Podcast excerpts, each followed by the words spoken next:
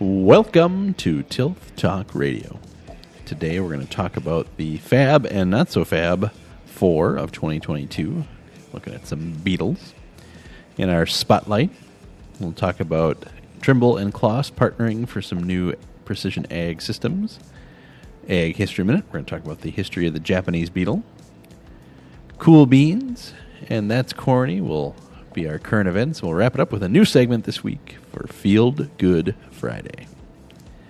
With me today are Bill Schomburg, Hey guys. Max Garvey, What's up, everybody? Todd Schomburg, Hey to all the tilties out there.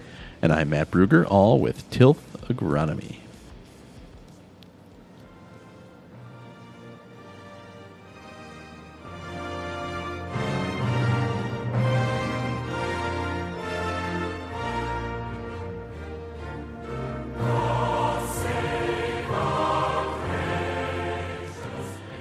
News out of our little island across the pond that we used to be a part of.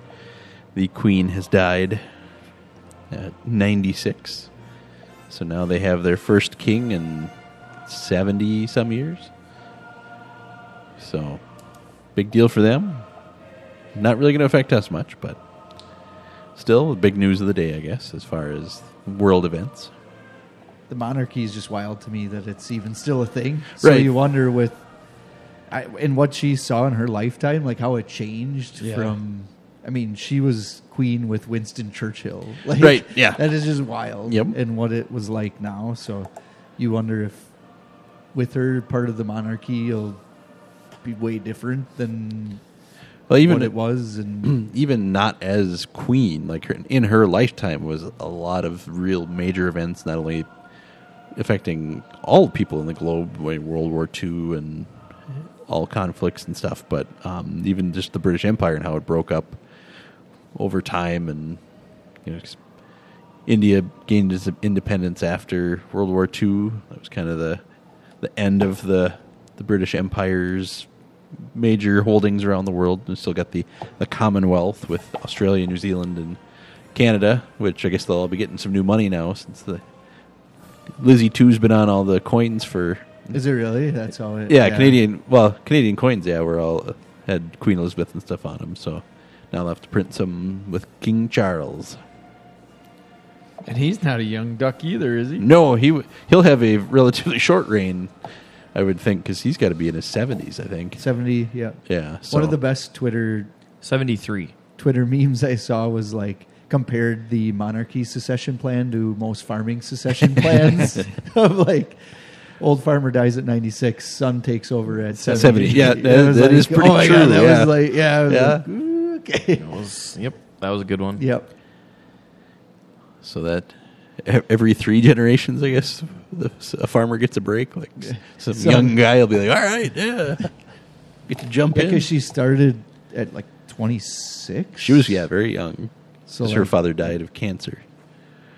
So and her uncle abdicated.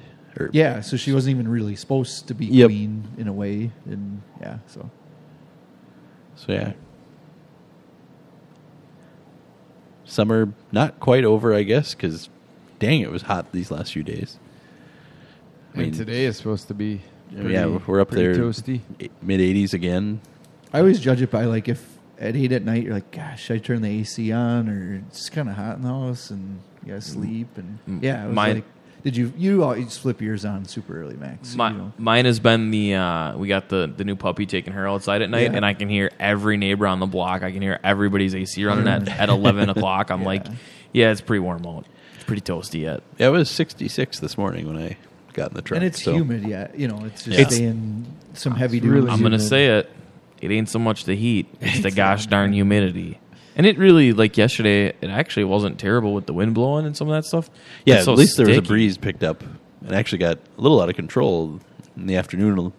Yeah, But uh, when we're trying to take down a tent at a field day, Uh oh, did it get away on Go you? for. No, no, no. Those are like big sales. it, it didn't. But yeah, it was just kind of funny. We were trying to like f- get stuff Like folded up the- and yeah, sure. without breaking it.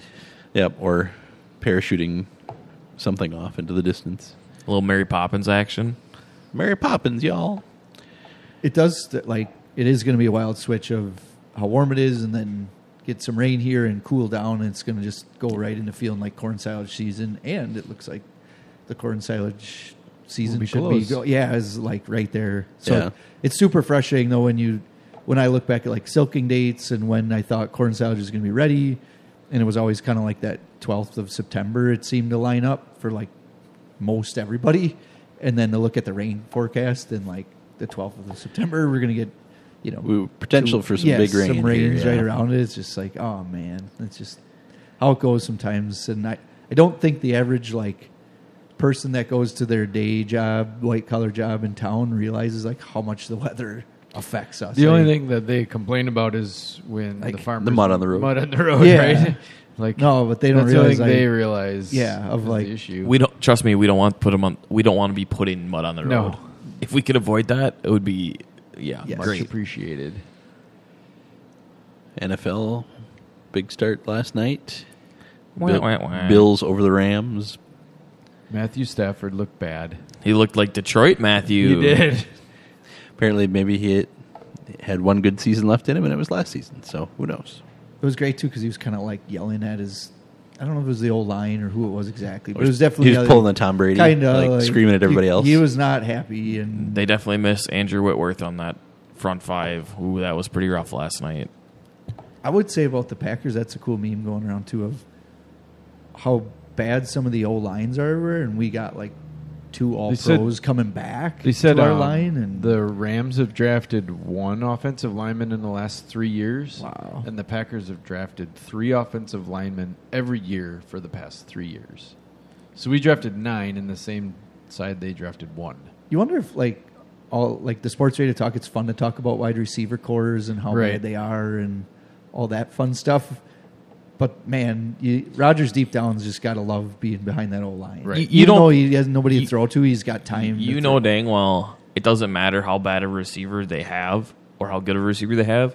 They're all open after four seconds. Yep. They're all open after four seconds. So if we can give Rodgers four seconds, he is just going to dice people up.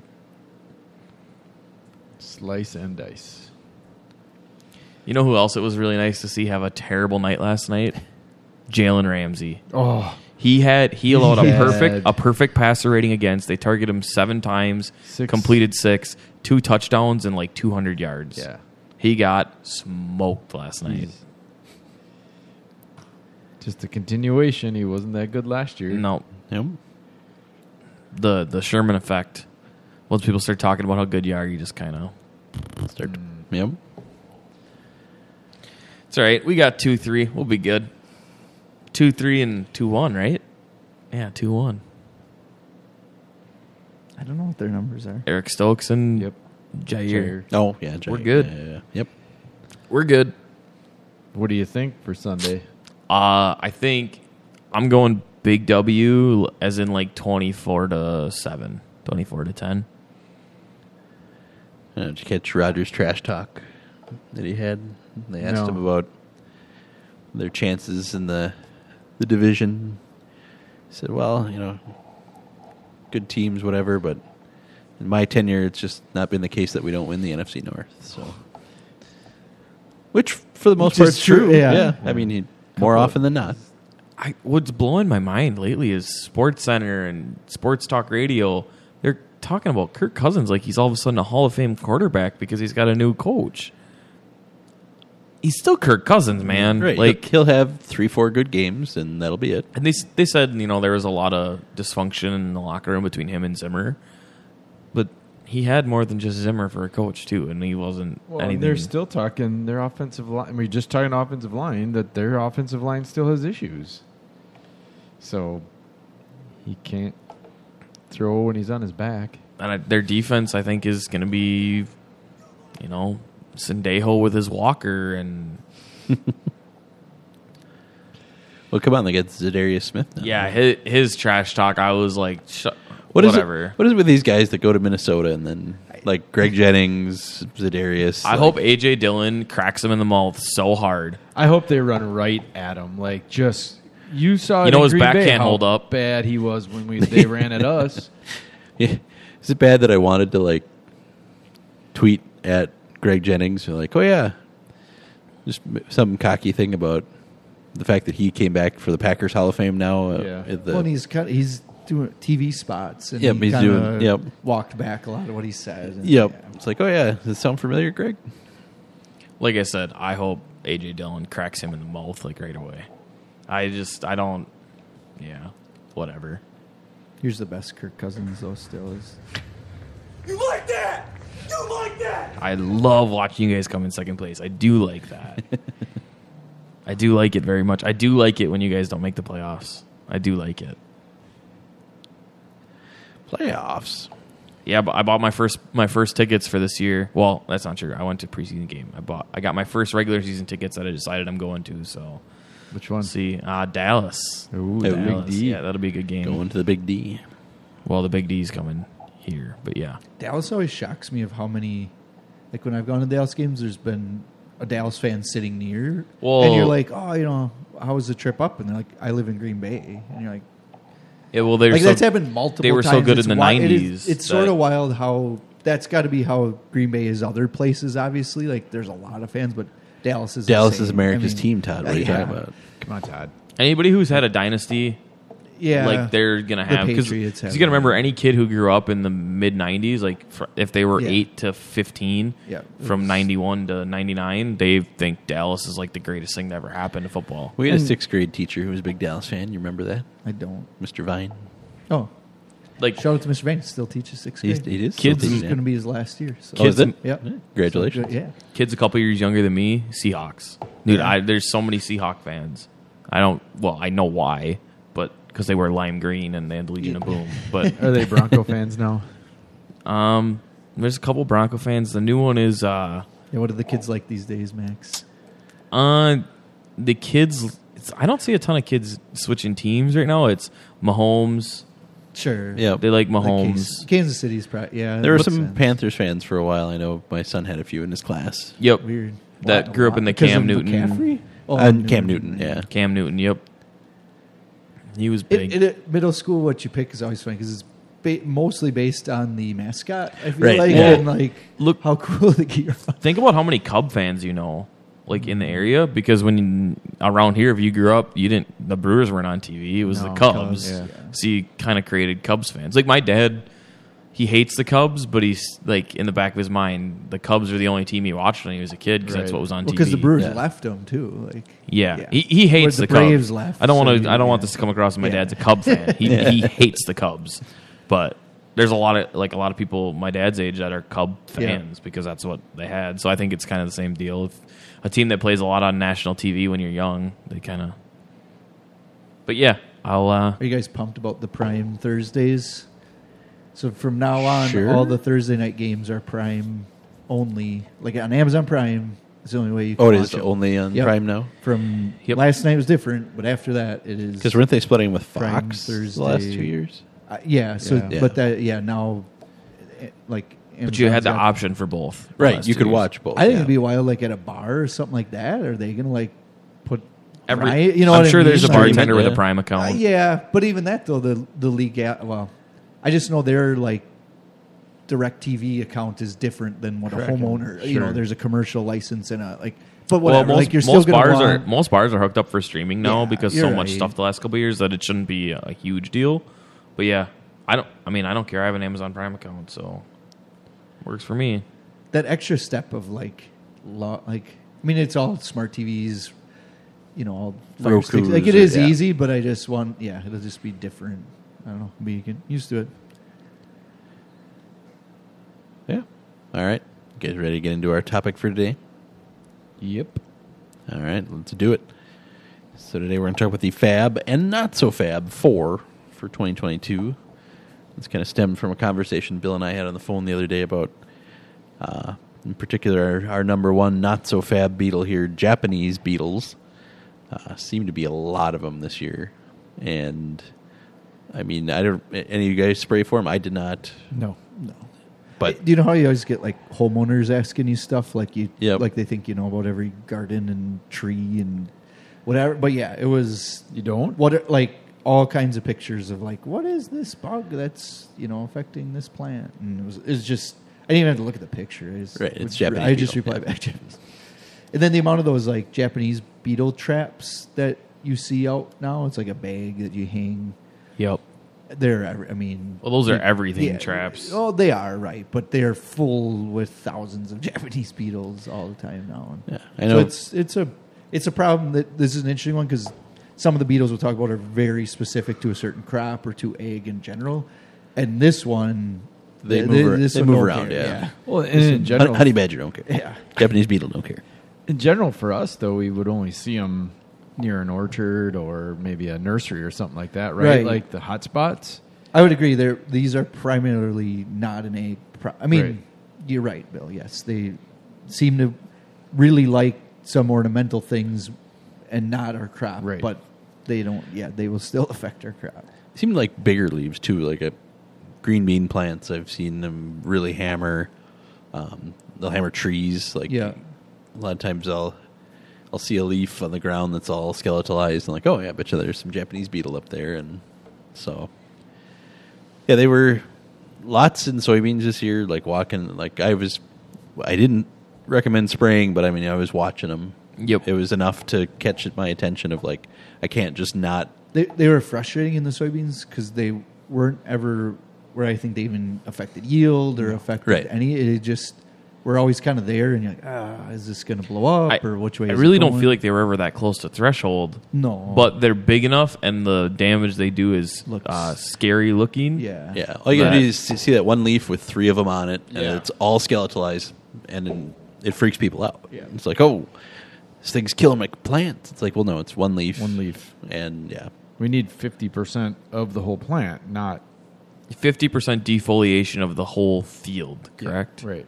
And we want not, and you're on one leaf. Yeah, there's three of them there, but they're not doing anything more than that leaf. corn limited from what I saw. I don't know if you guys saw more. I saw it more in soybeans than corn, but um, they can be a problem in corn if they come on early because they do like to clip silks. These are crazy because I, I feel like they're silk clipping i- is bad. Like in sweet corn, it really screwed up some sweet corn, Sure. like later sweet corn Sure. or anything late.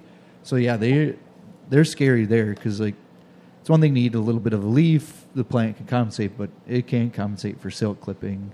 So yeah, they're frustratingly I wonder. they're like I didn't have any problems with it, but I feel like if they would have came ten days earlier, it could have been really bad. I wonder if that's what. There's been an airplane going around in one of my neighborhoods, like, spraying a lot of stuff lately. Nothing that I'm working with, but I know there's a ton of uh, sweet corn in that area. I wonder if that's what, That's- that's sure, got to be what they're after. You know, because I could not figure out what everybody's kind of working with. Yeah. I know, like Todd said, we we get the questions all the time, and all summer it's been a common one. And I mean, even this week, I got a text from a farm like, "Hey, what is this thing?"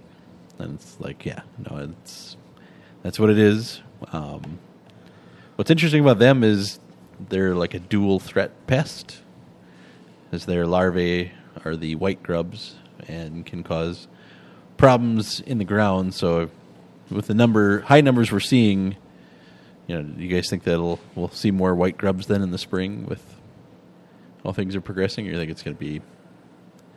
I mean, bugs are cyclical in general, so usually you see, you know, a couple years where it might be high and then things trail off. But Most of what I was seeing was in bean fields, so we're going to go to corn most likely, right? Yep. Which they're going to feed on roots and things like that.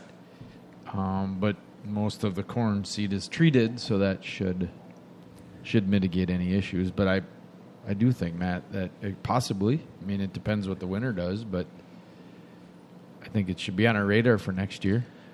yeah, it's one of those things that we we kind of want to keep our eye on and see what What, happens. white grubs are always weird to me because it's a very broad, you know, like Japanese beetles and June bugs Yep. are all There's like four different. yeah that are sort of white grubs, and so that class is a hard one because I did I saw some June beetles, but it wasn't crazy. yeah, I wouldn't say I saw a high population with of June bugs beetles, this year. yeah. so it's like is I feel like June bugs and Japanese beetles have like an inverse relationship. if you have a lot of one, you get less of the other. They're kind of like they can't share the same. Is there like white grub fight club under the Yes. soil? Like Yes, Japanese beetles won this year, but maybe next year it'll be. they the have a June civil war of white grubs every year.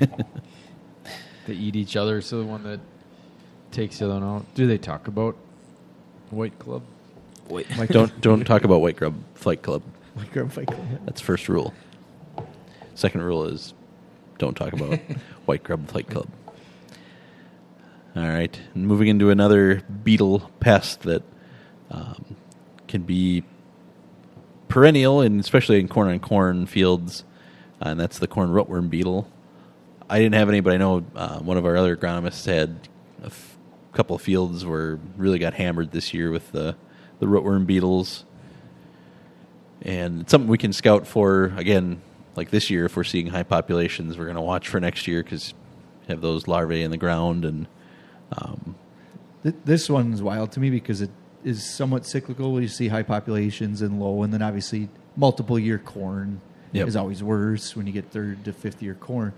But there was a lot of you- you're just seeing them everywhere now. You know, they're And they I just when we used to do counts in these 20 years ago, you'd have fields like, oh yeah, I didn't really see any. We could do, you know, at that time it was more do we need insecticide or is conventional corn okay again? And this year it seems like they're just you see them all over that our counts are high. And the one thing I would say too is that when some of the high winds we got earlier this year, you can now tell some of the worst damage fields were was where there was a higher percentage of rootworm in that field because the beetles are higher now. So like Yep. you knew that the rootworm maybe kind of weakened that root system, and then that wind was the knockdown punch.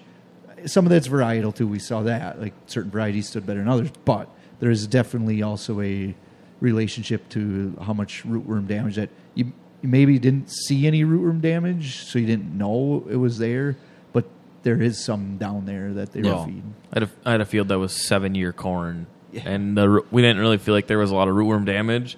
And then we had a windstorm come through, and I was like, "Holy buckets!" A lot of corn went down, but you know we had a windstorm, and now you're looking at like you say, you look at those beetle counts now, and you're like, "All right, well, let two two plus two does equal four. Yeah. yeah, I mean we we put out protections but efficacy of those below ground protections can be limited when you have that great of pressure Well, And- and these to ingest the poison, Right, they still have to eat some something. of the Still to roots. eat the so roots, yeah. that's the frustrating part with that high of a problem. So some of those too. I mean, some people next year and already are, have done where you do the double up, where you do you know some insecticide in furrow, you know, with the traits, or you kind of watch that population. But I've seen this one be cyclical, where you know we hit a peak now. Hopefully, this is the peak, and it's not just kind of still in the upswing. right You like you feel like we're going uh, a little light on traits in general right now.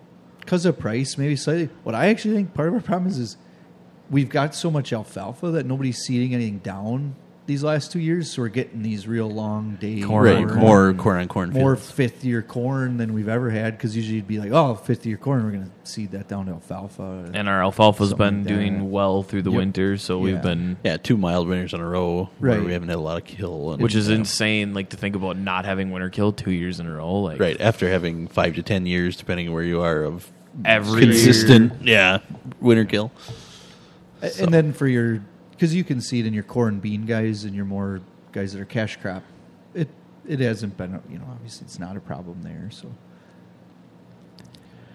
All right, so those are our two not so fabs and our fab beetles. First off is lady beetles.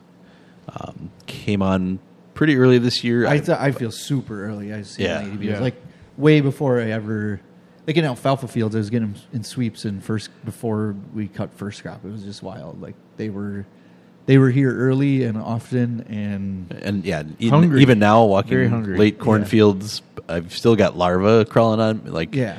beetles are there too, but lots of larvae out there. So just big population, which is a good thing because they like to eat be- aphids, and I have not seen a lot of soybean aphids out there, or even aphids. one, one thing's wild is first crop alfalfa. We had a ton of pea aphids, and you know they were there and they were high, and I, I think that's what almost brought in that sort of Sure. lady beetle yep. flush, and it almost was a good thing. It was just weird to say like I'm glad that pest came that early, and then you brought the good guys in, but it was like yeah, we had the yeah, second, third, fourth came- weren't seeing in, No. near as many. And so I kind of had an uptick for me on second crop Yep. with uh, pea aphids. Like I was like, oh, getting close. Let's talk about this again next week, and sweeping again the next week. Did- All of a sudden, there was ladybugs in my net, and I'm like, hey, the good Nice. guys. Came, yes, No, I I didn't Pretty have to sweet. spray for any pea aphids because, like you say, by the second week where you're like, okay, we probably have to spray this week. Yeah, all the good guys did their job, so that was sweet. I don't know if I sprayed a hayfield this year.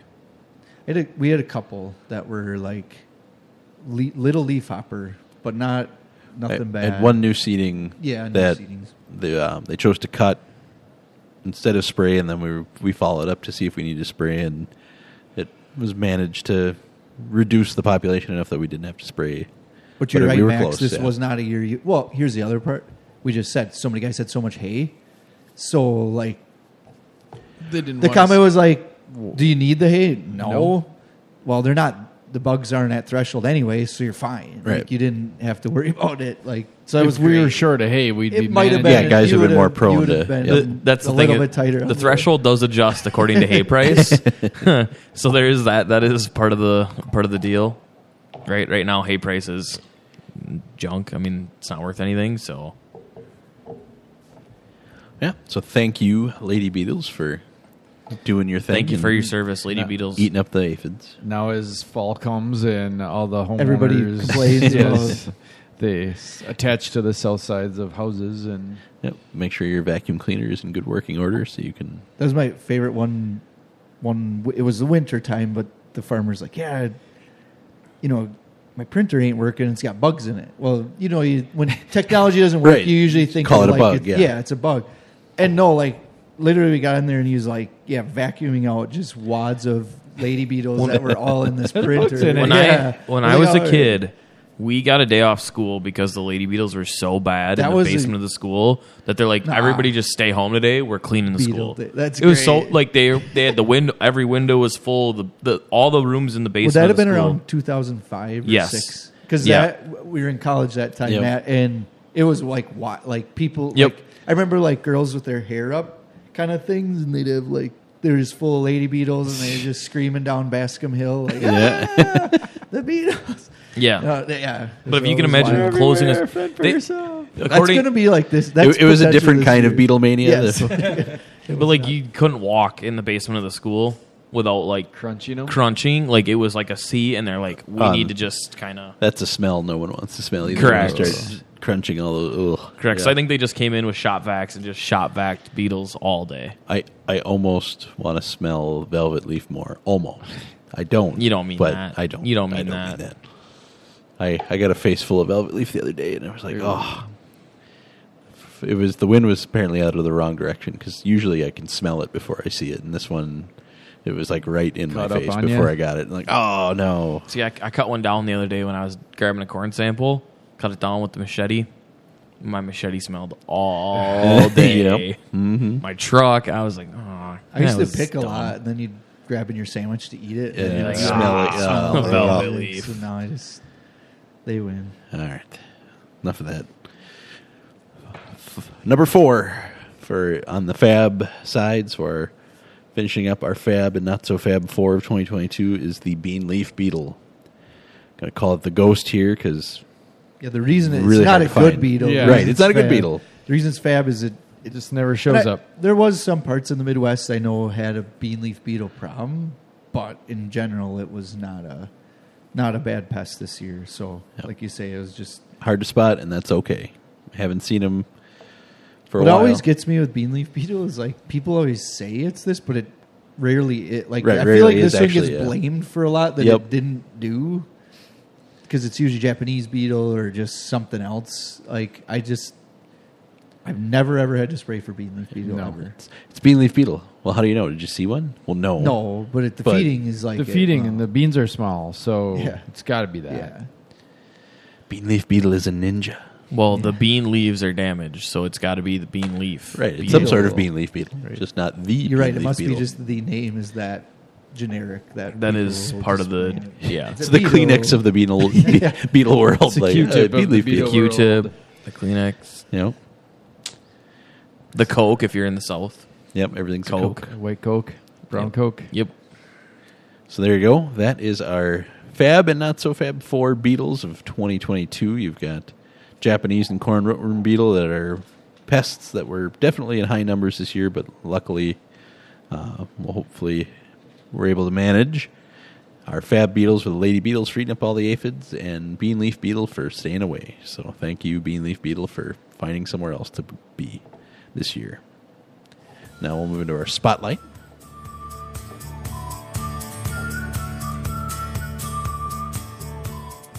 So today we're looking at Trimble and CLAAS partnering to develop next-gen precision systems for CLAAS equipment. So they have developed a strategic alliance that will enable them to create the next generation of precision farming systems for CLAAS tractors, excuse me, combines and forage harvesters. So being a European company, that's kind of where they're targeting first, but as we do have a lot of CLAAS equipment in this neck of the woods, we could see it moving into our our neck of the woods hopefully soon after. So they're looking at improving their smart display, GPS pilot steering system, and their receiver for GPS as well. What they're hoping to do is add ease of use to the systems, make sh- making them uh, more easy to use from tractor to tractor rather than having to figure out a new display every time you move into a new piece of equipment. So should be good for those of you who like to run the CLAAS equipment, the Jaguar choppers that are out there. Is Case IH still like partnered with Trimble? Like I honestly always thought Case owned Trimble, but I know they don't. But Yeah. they were always pretty tight. yeah, case the egg leader monitors are, Right. are Trimble monitors essentially. kind of. I don't know. They, It's they just use the same yeah. software and stuff. Yeah. This world always blows me away how tied up they are, but yet, I mean, something like this is kind of good actually when they're well, and Trimble partnering doesn't. with other. right, Trimble's not a. No, Trimble is really more of a surveying Yep. company. You know, by like if you talk to any surveyor, like that's all they really use is Trimble. It's mm-hmm. not other stuff, and so they they're just very good at the GPS precision. Well, the GPS part, and they kind of go into the Trimble part. So They la- they make lasers. I know that. lasers. A Trimble laser. You never use it. oh, like a laser? la- yeah, like a like a like Put a- them on sharks. Yeah, they put them on sharks, laser sharks. Mini me, stop pumping the laser. No, like the All I want is freaking sharks with freaking lasers on their heads. Even a shark deserves a warm meal. Uh, no, I'm gonna when it rains this weekend and I got nothing going on. I'm gonna watch Austin Watch Powers. some Austin now. Powers. Sorry. No, you're gonna watch college football. The, the, You're right. the Queen I have a was in wedding Austin tomorrow. Powers. It's true. The Yeah. Queen was in Austin Powers, so you could. Way to, way to bring us back throwback. to the opening, Yeah, Todd. yeah. Great callback. Good Tom. segue. Good one. Yeah. All right. Now we'll move into our ag History Minute.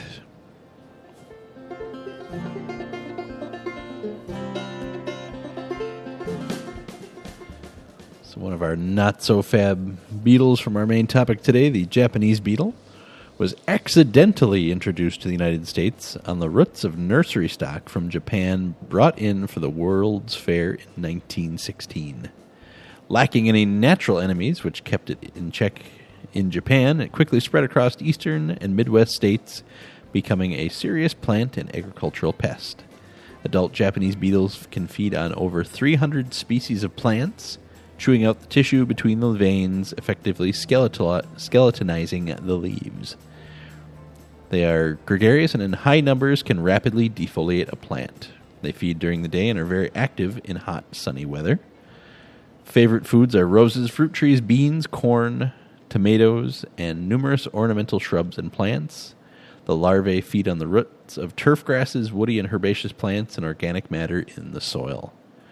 Japanese beetle has a one year life cycle 10 months as a white grub, 2 months as an adult. It emerges from the soil as an adult in late June and is active through July and August, with the peak being in July. So there you go. Darn World's Fair back in 1916 brought them over, and they've been here ever since. It always blows me how all of our pests seem to be that way. You know, like each area maybe had one or two natural ones, and the rest are just yeah given to you by. So someone what? else. What have we given to somebody else? Turkeys? I don't know. It's got to be something. I'm sure there's something, yeah. Con- Kanye West music. You, we just don't hear about yeah our bluegills poisoning some river in Asia somewhere because You know, we always Zebra get Asian carp, and yeah, Do you give them zebra mussels? no, we got those from somewhere else too. Right. Hard, hard to control those things that attach themselves to ships or find themselves in the ballast tanks. So Maybe we're just perfect. It's possible. Yep. Not likely, but possible. we just share with the, the these invasive species with each other. It's like, oh, if I've got to deal with it. Now I'm going to ship it to you, so you have to deal with it too. Ooh, here's I didn't think of this one. This one should have been like so. Uh, yeah, so G- Google machine could tell you right away. First number one species that we gave to pl- other places: raccoons Ah, trash, Trash pandas. pandas. Ah, yeah. that are they're running rampant in Europe and Japan. so Like a thief in the night. I'm, Japan's sweet corn has no prayer. They have no defense. Hey, I didn't lose a single cob as far as I could tell this year to the What'd you, Rakins. what'd you do? Nothing. yeah, what Nothing. I sang them songs every night. I know what it is. No, you don't. Grandpa. No. Yep. Grandpa's- Grandpa's watching. Yes. Grandpa was He's Grandpa like, was protecting to-" the sweet corn from above this year. Yeah, you like- trash pandas, get out of here. All those years on Earth, he couldn't couldn't keep them No, out. But now he's nightfall comes and Grandpa just we really it was a pretty phenomenal year for us for sweet corn, not having any raccoons in it. But yeah, raccoons. That's perfect. I'm so glad we gave that to somebody else, dude. Everyone should share in our pain. Raccoons. What's Well, another one? Todd? Yeah. What else you got, Todd? uh, largemouth bass. Excuse I me. figured there had to be a fish somewhere. Yeah. red-eared sliders. It's like a turtle-looking thing. Okay. Mink. Mink. Mink? Mink. Which uh, I wouldn't want mink. American bullfrog. That was an episode of The Simpsons. Bullfrog. Oh, yeah? You remember that one? Ooh, Where they go to Australia Yeah, and he brings, brings the, the frog, frog. and then the frog just like Yeah. takes over. Squirrels. which Squirrels? You wouldn't think would be, but they would be kind of annoying. I feel like raccoons would be worse, but. And then some sort of snail. Nothing in the uh, crop damaging. No, pest I, No- range? No don't know that I insects. found Well, them. raccoons. Yeah. fair, fair. Blackbirds? Did we give anybody blackbirds? No, those definitely came from somebody else. Flying over the ocean, probably. Getting Bit of, bit of a hike for him. Getting Yeah. so angry. The blackbirds have been unreal the last like two weeks. Oh, they're getting to me. They just love you so much. They're really yeah. All right, moving on.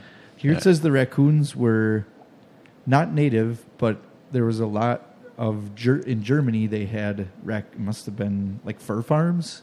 Okay. So it says an airstrike hit some fur farms, and a bunch of raccoons got out. And that's how they like first started invading. So raccoons were native to the U.S. They came and got them, took them to Germany to have a fur to To farm. make, to make into pelts. Okay. And then we So bombed the coon them Then we bombed Germany during World War II. and released them. I blame Davy Crockett, the coonskin cap. That must be what drove Germans to want those. And And in Japan, there was a popular 1970s cartoon called Rascal the Raccoon, re- resulted in them bringing raccoons over for like a raccoons being mascot. imported as oh, pets. Oh, yes. So I had an uncle they with a pet raccoon named Rascal. Nice. Yeah, that doesn't surprise anyone on this podcast that I had an uncle with a pet raccoon named Rascal. Not so much. Pretty sure my grandpa had a raccoon at one time too, as a pet. And it, it does say in Japan, scientists estimate that raccoons cause an estimated of three hundred thousand dollars worth of damage to agricultural crotch, crops every year. That's hmm. it. That seems light. Three hundred thousand. That's it. Still some. I mean, I don't. I think we need to send more raccoons. Those are rookie numbers. Get those are numbers- rookie get those numbers. numbers up. Considering they can wipe an entire field of commercial sweet corn in two days, they're- those are rookie numbers. Must be the altitude. I don't know. All right, thanks, guys, and thank you to all our listeners out there. We appreciate you listening. All we ask is you tell a farmer friend about our podcast. All your farmer friend needs to do is search Tilth Talk Radio on Apple Podcasts or on Android. He needs an app like Podcast Addict, Podbean, and Player FM. There too, you search Tilth Talk Radio and you'll find us right away. You can also listen on your computer or smartphone browser. Go to tilthag.com slash podcast. We're now available on Amazon Music, which means your Alexa can play Tilth Talk Radio. And please follow us on Facebook and Twitter at Tilth Talk Radio. Thanks, Todd. All right, now we'll do some cool beans that's corny and some current events. So, cool beans? Cool beans. Cool beans. Cool beans? Cool beans. All right, our cool beans this week is research shows cover crop biomass helps control tough weeds.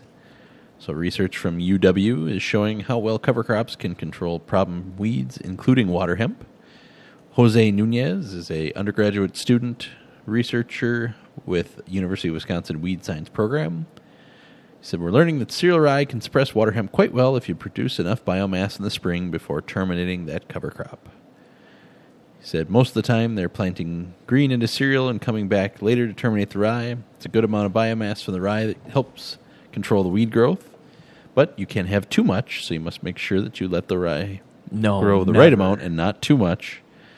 Uh, if you have too much biomass and residue, then it's harder to plant into and can cause issues. So, I think we've talked about this before, but it's good to see that research is kind of backing up some of these practices that we we've seen can have a positive effect. So, I got a couple years in on this research too, right? I mean, is what I remember they've been t- doing this for a little while, trying to f- get to the bottom of this. I guess. yeah, yep, yeah, they've been doing some some biomass research for at least yeah, might even be pre-COVID that they started. So, I think it was because I think they when I the last time I went to North Central, I'm pretty sure they presented a little bit on this.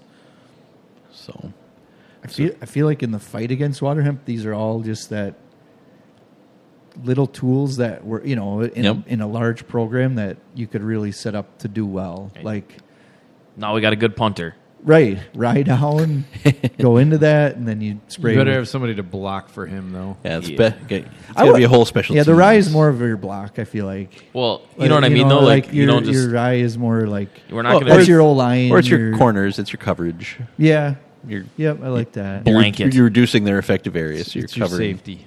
Yeah, there you go. Your safety. Just roaming Safety in the over the back, top. ready to smash it. kind of like Minnesota, your safety school. University of Wisconsin, Twin Cities. What? Yeah, UW. UWM. Yep. All right. Our that's corny this week. It's the threat of another avian influenza outbreak looms as fall approaches. So risk is on the rise again for bird flu. I know I saw an article just the other day about some chickens being killed off as a precaution due to infection of bird flu. So Wild, fall wild migratory bird season starts. The disease is rearing its ugly head, detected in two commercial turkey flocks in western Minnesota and a hobby flock in Indiana on August 31st. So, you know, we kind of rode it out this summer. Fairs were able to have birds because things were were doing well. So now we'll have to keep another eye on it as we move into fall. But last spring it was bad when all the migratory birds were coming up from the south. Right. So I'm start. I'm seeing a pattern here. Mm-hmm. Maybe we need to put up more windmills, take some of these migratory birds out of the equation. Dang. wow. Uh, unpopular opinions here on Tilth Talk Radio. All right, and now we'll wrap things up because, as Todd likes to remind us every week, we don't want to end on a sour So- note. oh, like so, this. so we're going to introduce this new segment today of a Field Good Friday. So we're going out and looking at some positive stories. This week, we've got an Iowa man explaining how he miraculously walked out of a grain bin after a frightening two hour entrapment.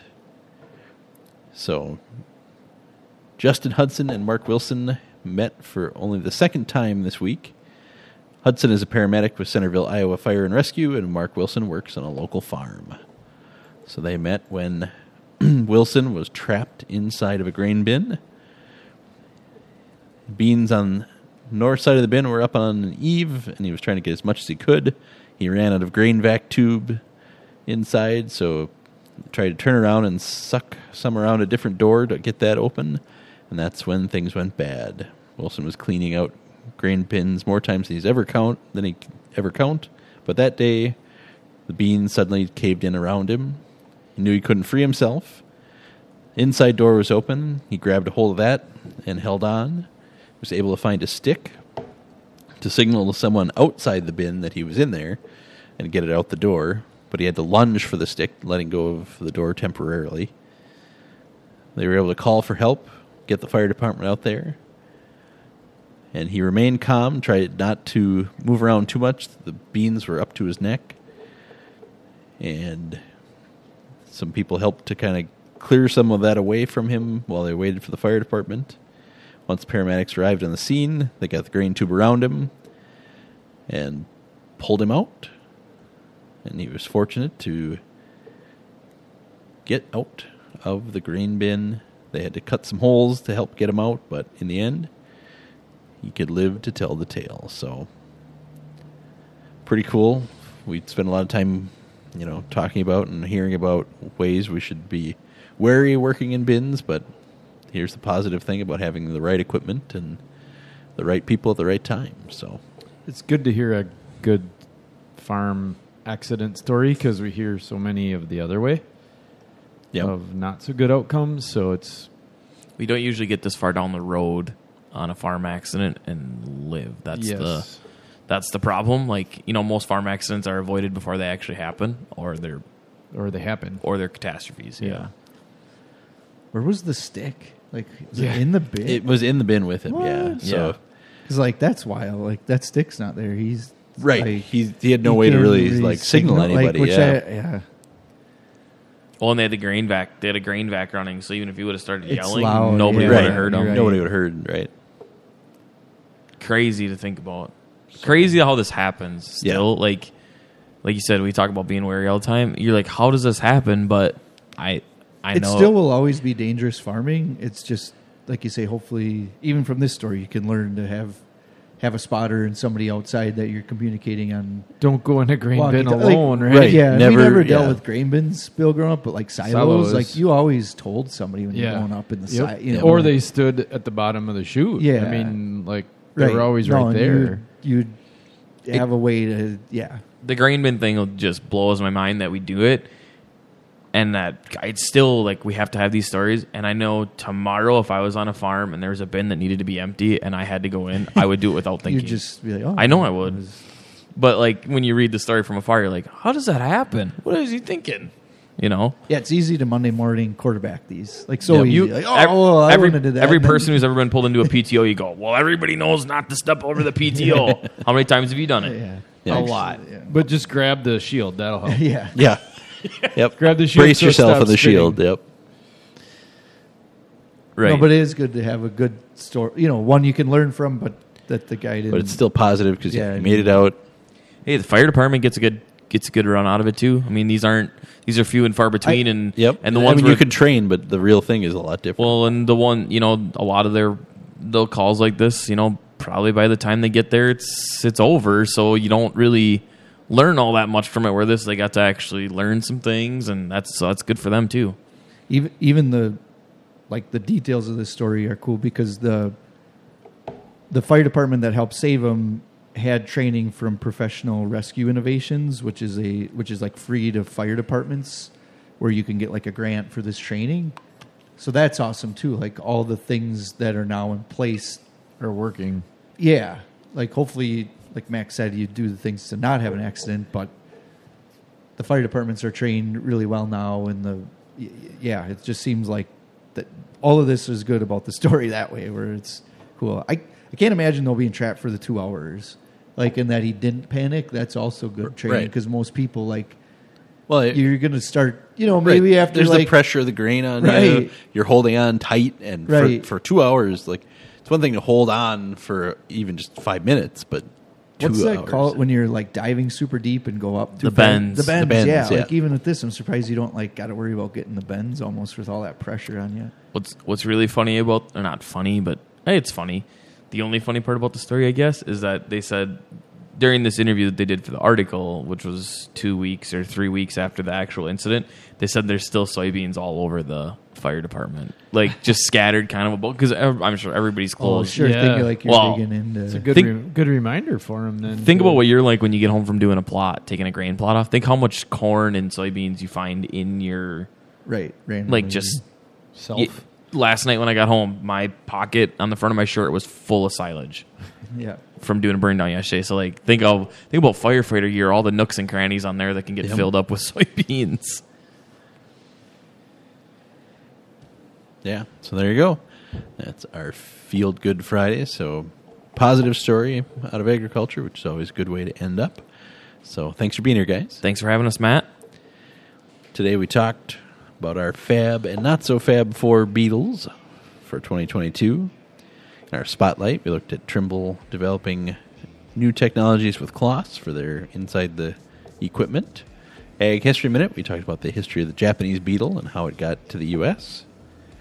Cool Beans was cover crops can help control tough weeds. That's corny.